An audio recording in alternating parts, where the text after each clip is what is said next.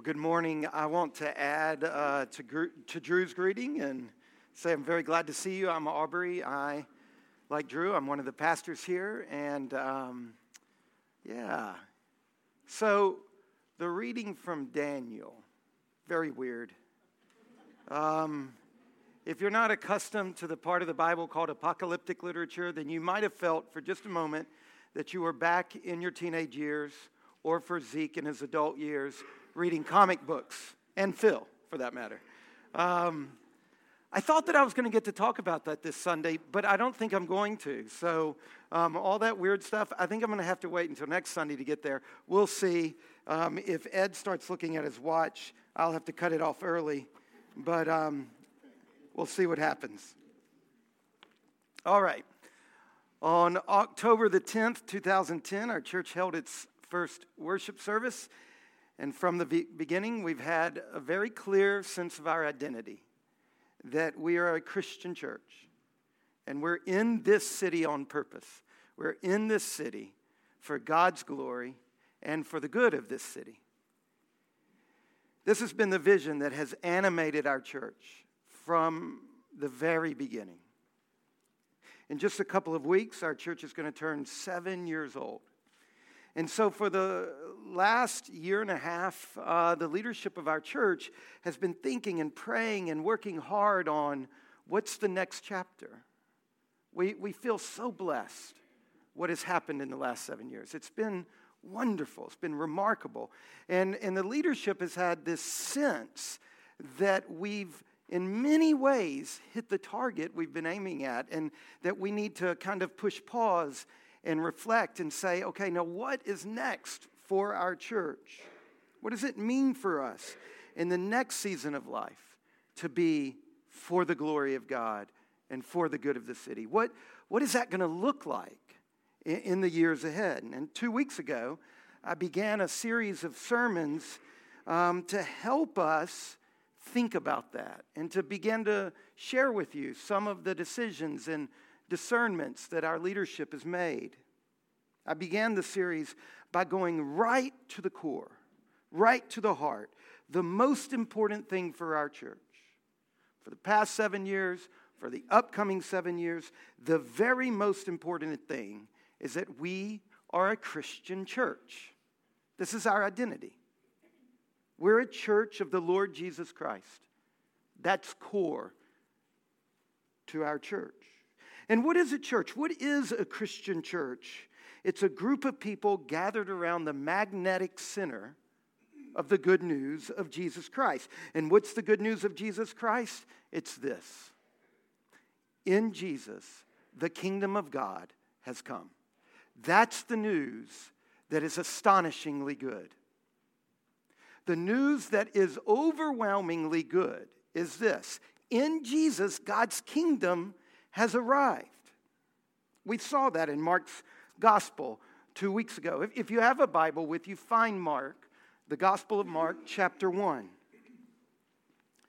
Look with me at the very first thing that Jesus says in Mark's gospel. Mark chapter 1. If you need to use, if you have a Bible and you need to use a table of contents, please do that. There's no shame.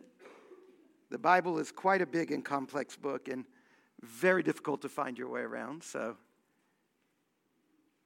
here in Mark chapter 1, verse 14, this is the first thing that Jesus says in Mark's gospel. After John was arrested, Jesus came into Galilee proclaiming the gospel of God. The gospel, the good news. What is it? Well, here it is. The time is fulfilled and the kingdom of God is at hand. Now that I'm here, the kingdom is here. That's the gospel. That is the news that's good. The central fact of Jesus' life was that in him, in his life, the kingdom of God had arrived on earth. And as a Christian church, that has to be the central fact of our life. The Church of the Incarnation, we are a group of people gathered around the magnetic center of that news, the good news that in Jesus, God's kingdom is arrived. That's our core identity. And so, for that sermon a couple of weeks ago, I spent the whole sermon walking through what that means. What does it mean to say that the king, if that's the news that's so good, well, what exactly is that? Why is that so good? And I spent a whole sermon doing that. If you weren't here and you're interested, you can go on our website and find it. In summary, what we saw is that the true God, the world's creator, has loved this world so much that he loves you and he loves me. And he came in the person of Jesus Christ to die for you and to die for me and to rise again so that through his life and through his death and through his resurrection, he exhausted the power of evil. He broke it. He defeated sin. He defeated death. He defeated evil and he opened the door to healing this world, every square inch of it, including you, including all the details of your life. What Jesus was doing in bringing the kingdom, what he was doing was he's making everything right again. He's making this whole earth good and beautiful. Everything sad is going to come untrue. Every sorrow will be replaced with joy. That's the kingdom. God doing that. That is the kingdom. That's good. That's really, really good. All of the sorrows in your life being replaced with joy, all of the sadnesses in your life coming untrue, all of the vestiges of your mess ups and other people's mess ups being healed completely. That is quite simply what the Bible calls gospel news that's good, good news. And all of that is done through Jesus, through his life, his death, and his resurrection. That in Jesus, God's new day has dawned at last. Now, that's where we focused two weeks ago. But like I said at the end of that sermon, that is only half the fish. That's only half of what Jesus says. Jesus announces the good news, but he immediately says, Now you have to respond to it and that the announcement of the news that's good is always accompanied by an invitation to receive it, to respond to it. In other words, the core of Jesus' identity wasn't merely that in him the kingdom has come, it was also that we must respond to the new reality. Jesus went around not just saying God's kingdom is here, he also went around inviting people into God's kingdom.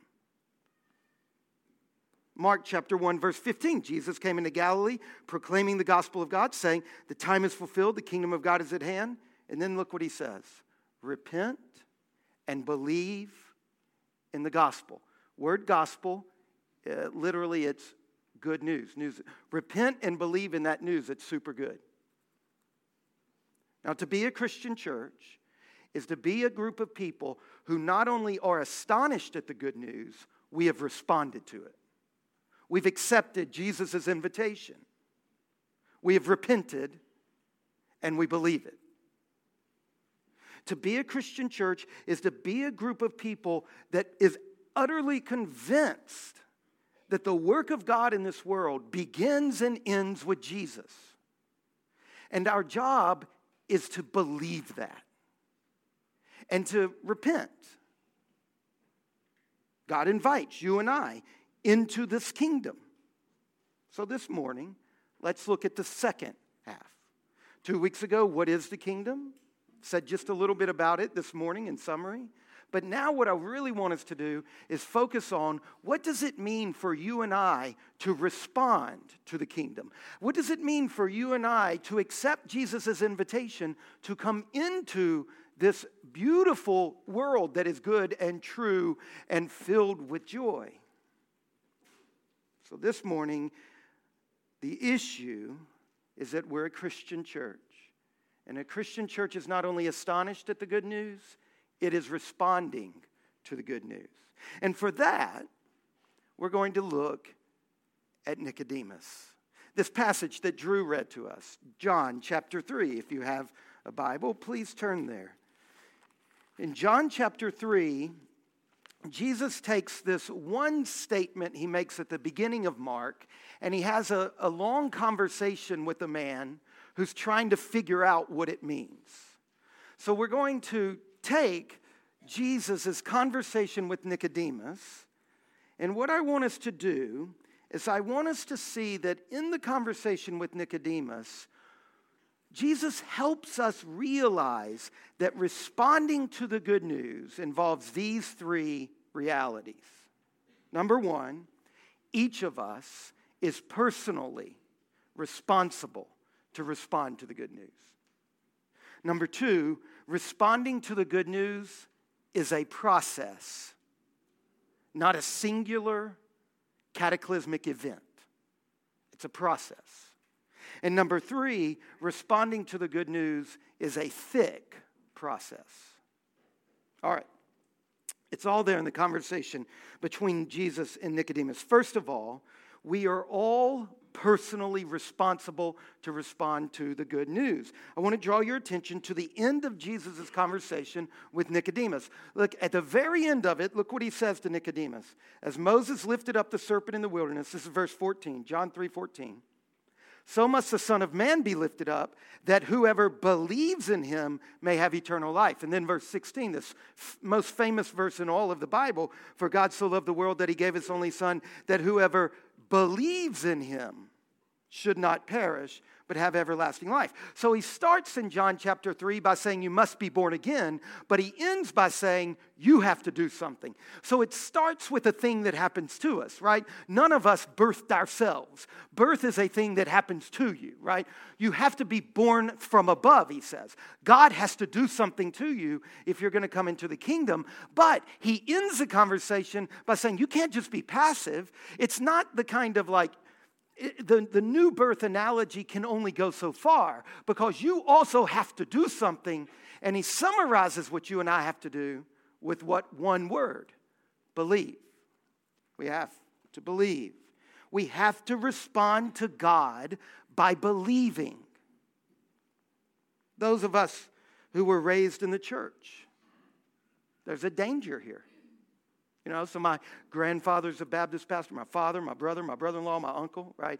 I, um, my parents were, are devout Christians. Their parents were devout Christians. Um, my, I have grandparents that were devout Christians. I've never known a day in my life that I didn't, I wasn't in the arms of God, loved by God, and cared for by God, and nurtured by God. Those of you who are raised in the church, you must be very, very careful here you still have to respond. You have to. You have to believe. You, you, you've got a serious and heavy responsibility if you are raised in the church, if you have been baptized as an infant, or if you were Baptist about seven or eight years old, or maybe Mennonite around, I don't know, what is it, like 12 or something, or if you've been baptized, if you've grown up in the church, you still have a heavy responsibility to, to make real in your life the truth of what happened to you at your baptism. Some people who grow up in the church, they assume that they've converted because of their background, that they're just automatically converted because of their presence in the church, because they serve in the church, because their parents are Christians. But remember, the utterly central fact of the Christian life is a living relationship with God through Christ. And this comes through the work of the Spirit in your heart. And you must embrace that for yourself. Teenagers, you must respond to God's work in your life.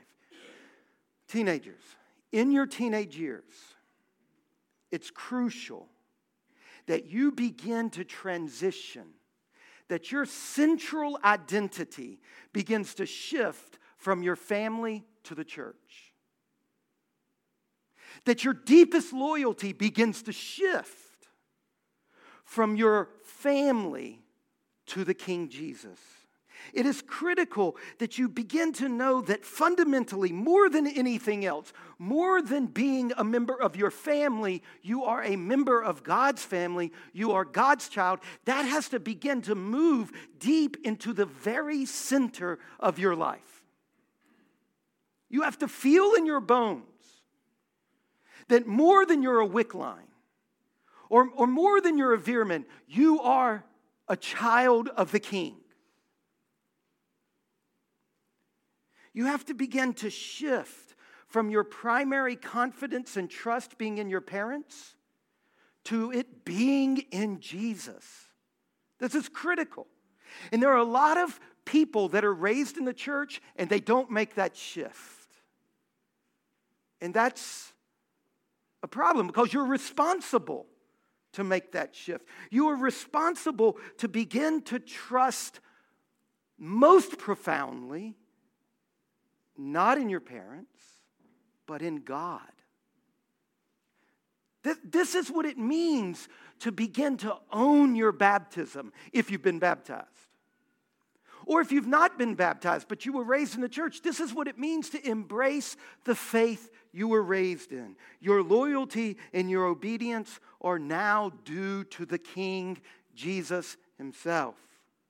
And it's not just teenagers, it's every single one of us. This is a point that Jesus is pressing onto Nicodemus. See, Nicodemus comes to Jesus just like I was. He grew up in the faith. He grew up as a Jew. And the first thing he says to Jesus is, Holy cow, you are special. I know you are.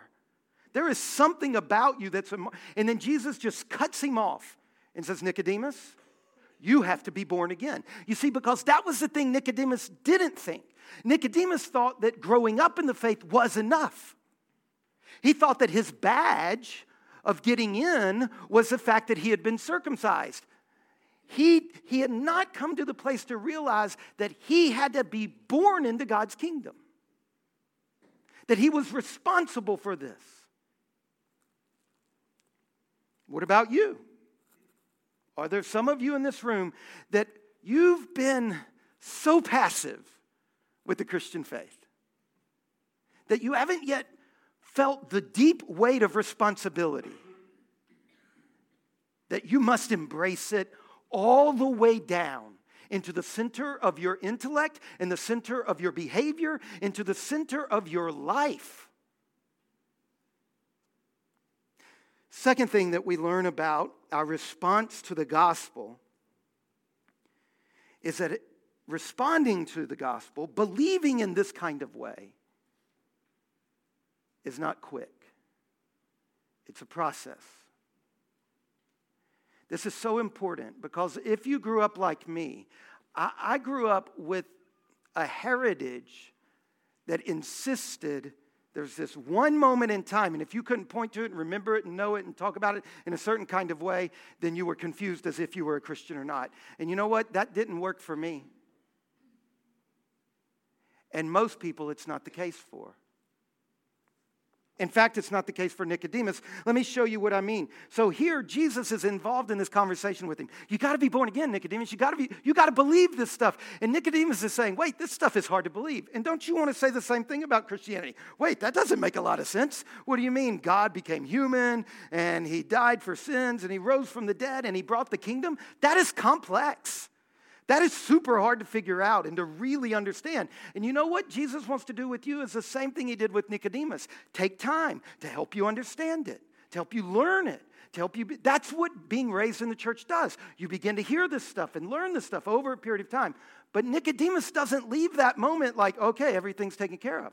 No, look in chapter 7, verse 50. John chapter 7, verse 50. Here he shows up again. Nicodemus he was one of the, lead, the religious leaders, one of the Jewish leaders.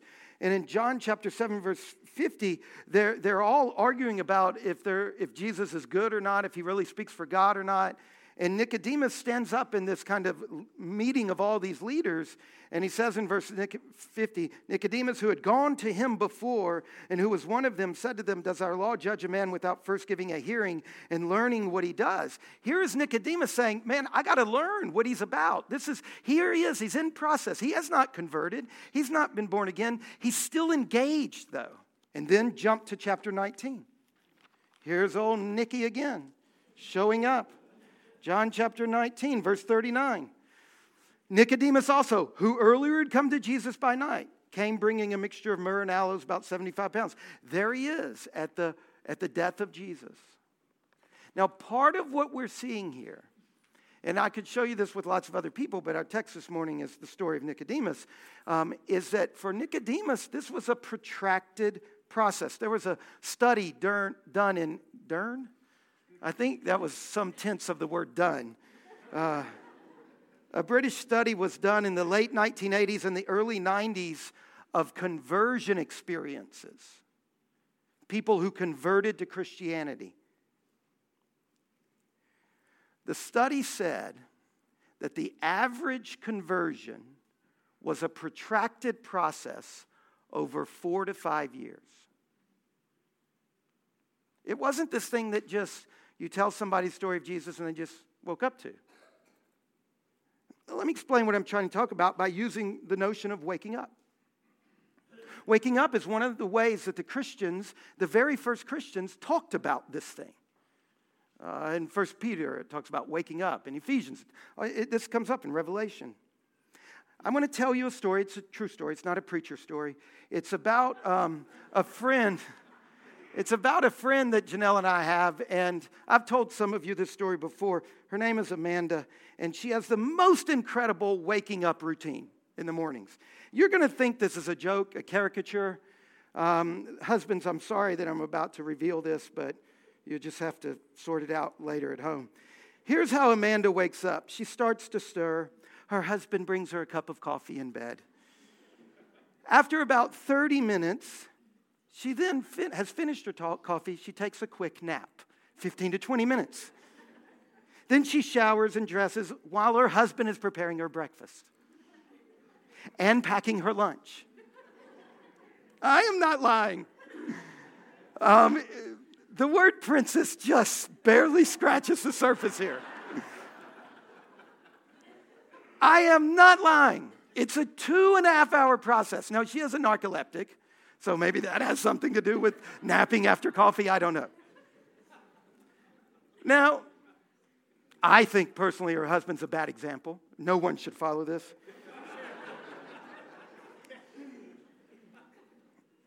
now, for some of you, waking up is like this.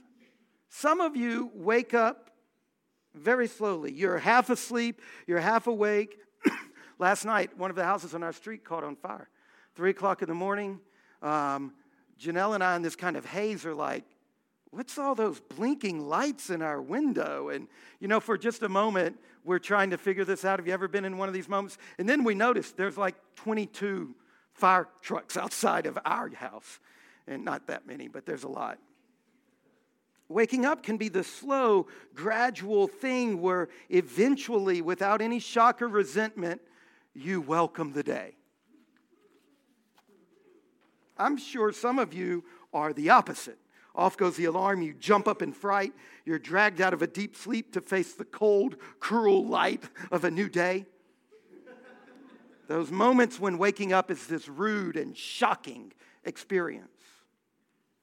Waking up is the best analogy I know for becoming a Christian. For entering the kingdom.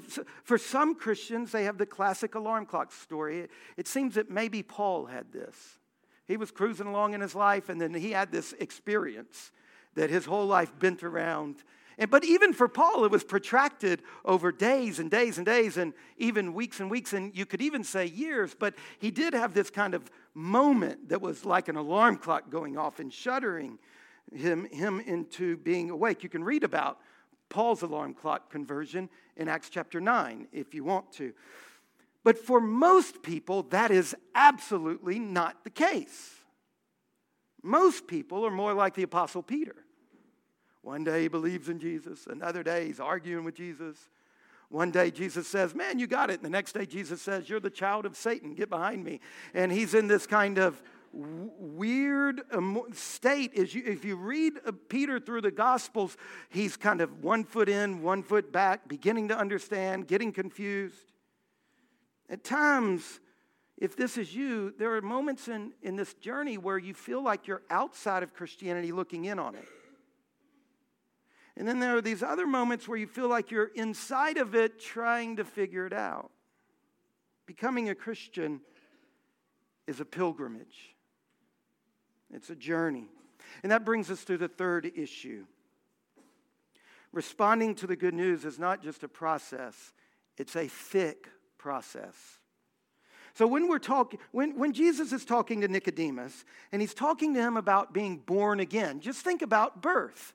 In some ways, you can say, oh, by the way, do y'all know that the Haywavitas are going to give birth in April, the Lord willing? Did y'all know that? If I read my text right this morning, they're going to try to beat the Wolves because Indy beat Stephen in everything. I think he said, no, no, no, no. No, I'm joking. I think it said we're going to try to tie with the wolves.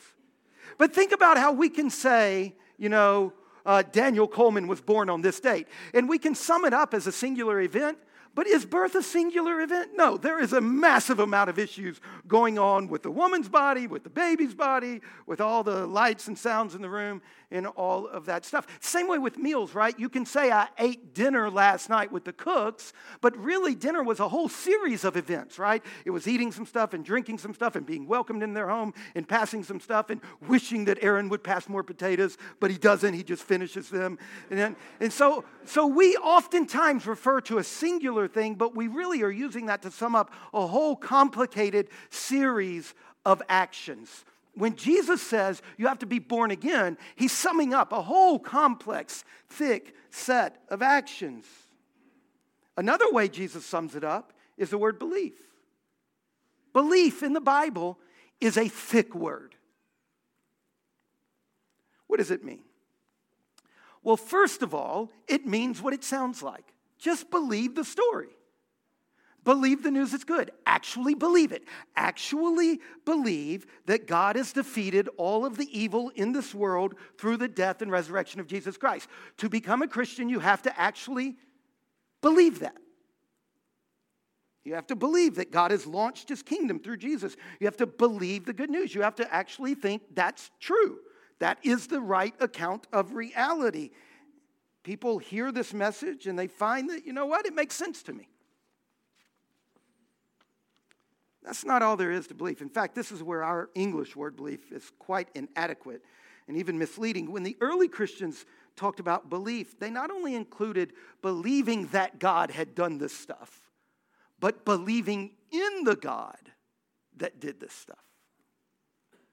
This is not, in other words, you've got to believe doesn't mean you merely believe that God existed and Jesus is God and Jesus died for your sins and rose from the dead, but it's also to give Jesus grateful, loving trust.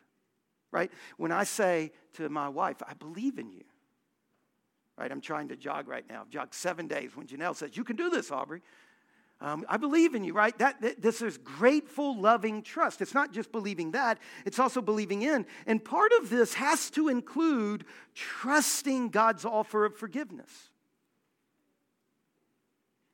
Trusting that when Jesus died on the cross, it really was for your sins.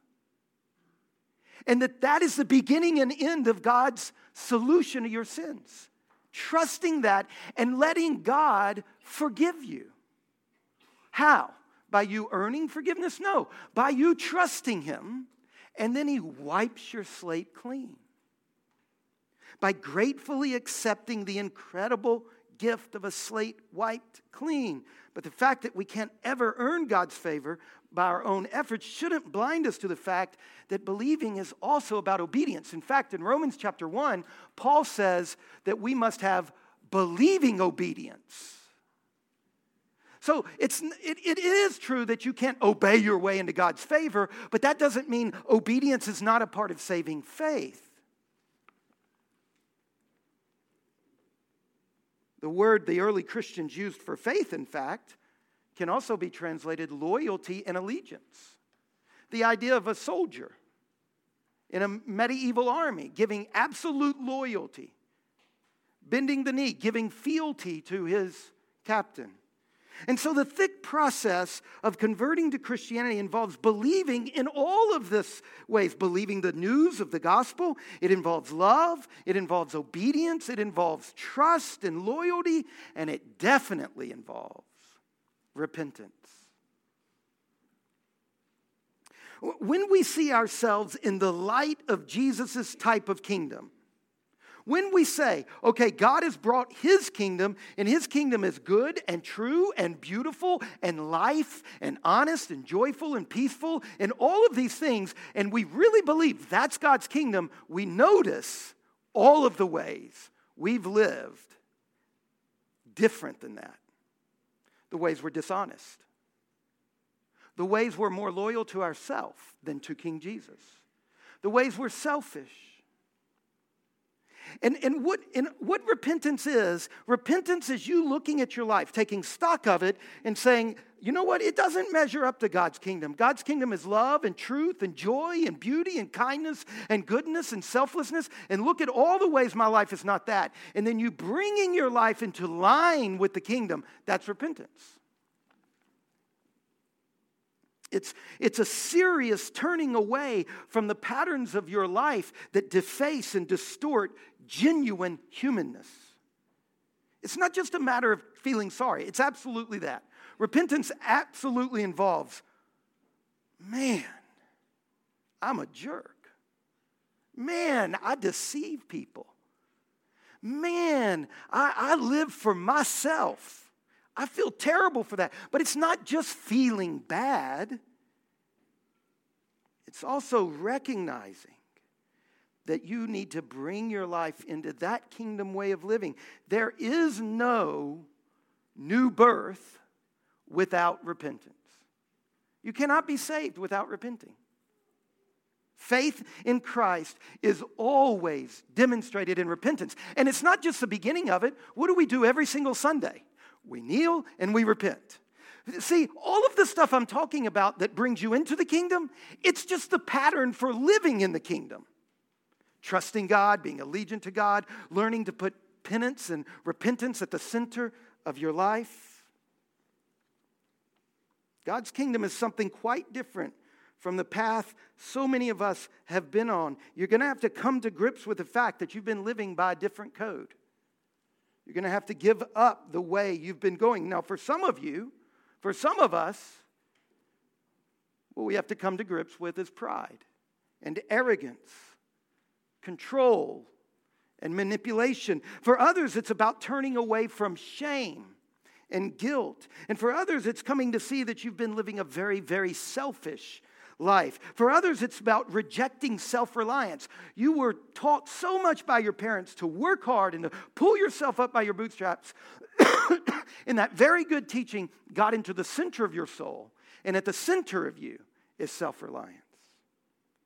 You don't, you don't act as if you need God. For others of you, it's going to involve learning to live a life of deference to the will of God. To, to repent is to, is to really come to grips that all of those non kingdom ways of living are deadly.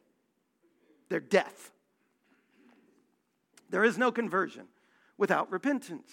To be born again, you must become acutely aware of your sin and deeply aware of the compassion of God on the cross for you. All right, now let's back up just a little bit. To be a Christian is to hear the story of the true God, the world's creator, and that he has loved the world so much, you and me included, that he has come himself in the person of his son and died and risen again to exhaust the power of evil and to create a new world in which everything will be healed. Saving faith. Hears that story and believes it. and responds from the heart with a surge of grateful love that says, Yes, Jesus is Lord. He died for my sins. God raised him from the dead. This is the center of my life to believe, to love, to obey, to repent. Those are the signs of new birth. God saves, we respond to his saving in those ways. So, what about you? What is God doing in your life? Teenagers, children, adults, college, all of us. What, where are you in, re- response, in relation to this? Where are you in a journey of coming to belief? Faith, repentance, trust, loyalty, love, obedience. Have you converted? Have you been dragged out of a deep sleep, or are you in the process? Half sleep, sometimes you believe it, sometimes you don't. Sometimes you've repented, sometimes you haven't. Maybe you're stuck somewhere. Maybe you believe this stuff, but you haven't yet, at the end of the day, it's not at the center of you. I think there's a lot of people in Christian churches like that, that they really do believe this stuff, but it's sort of like on the, on the edge of their life. It's, but has it gotten down so deep into your, your mind and your affections and your emotions and your behavior and your morality and every has it gotten deep into the center of your life? And i'm not talking about becoming perfect. I'm talking about this is the center of your life. If you're on the journey in and of itself that is evidence of the spirit's work in your life. You must be born from above jesus said. Now if you're on this journey, if, if, you're, if you are in that half awake state, sort of maybe looking into Christianity, if that is you, then here, let me say to you chill out, relax.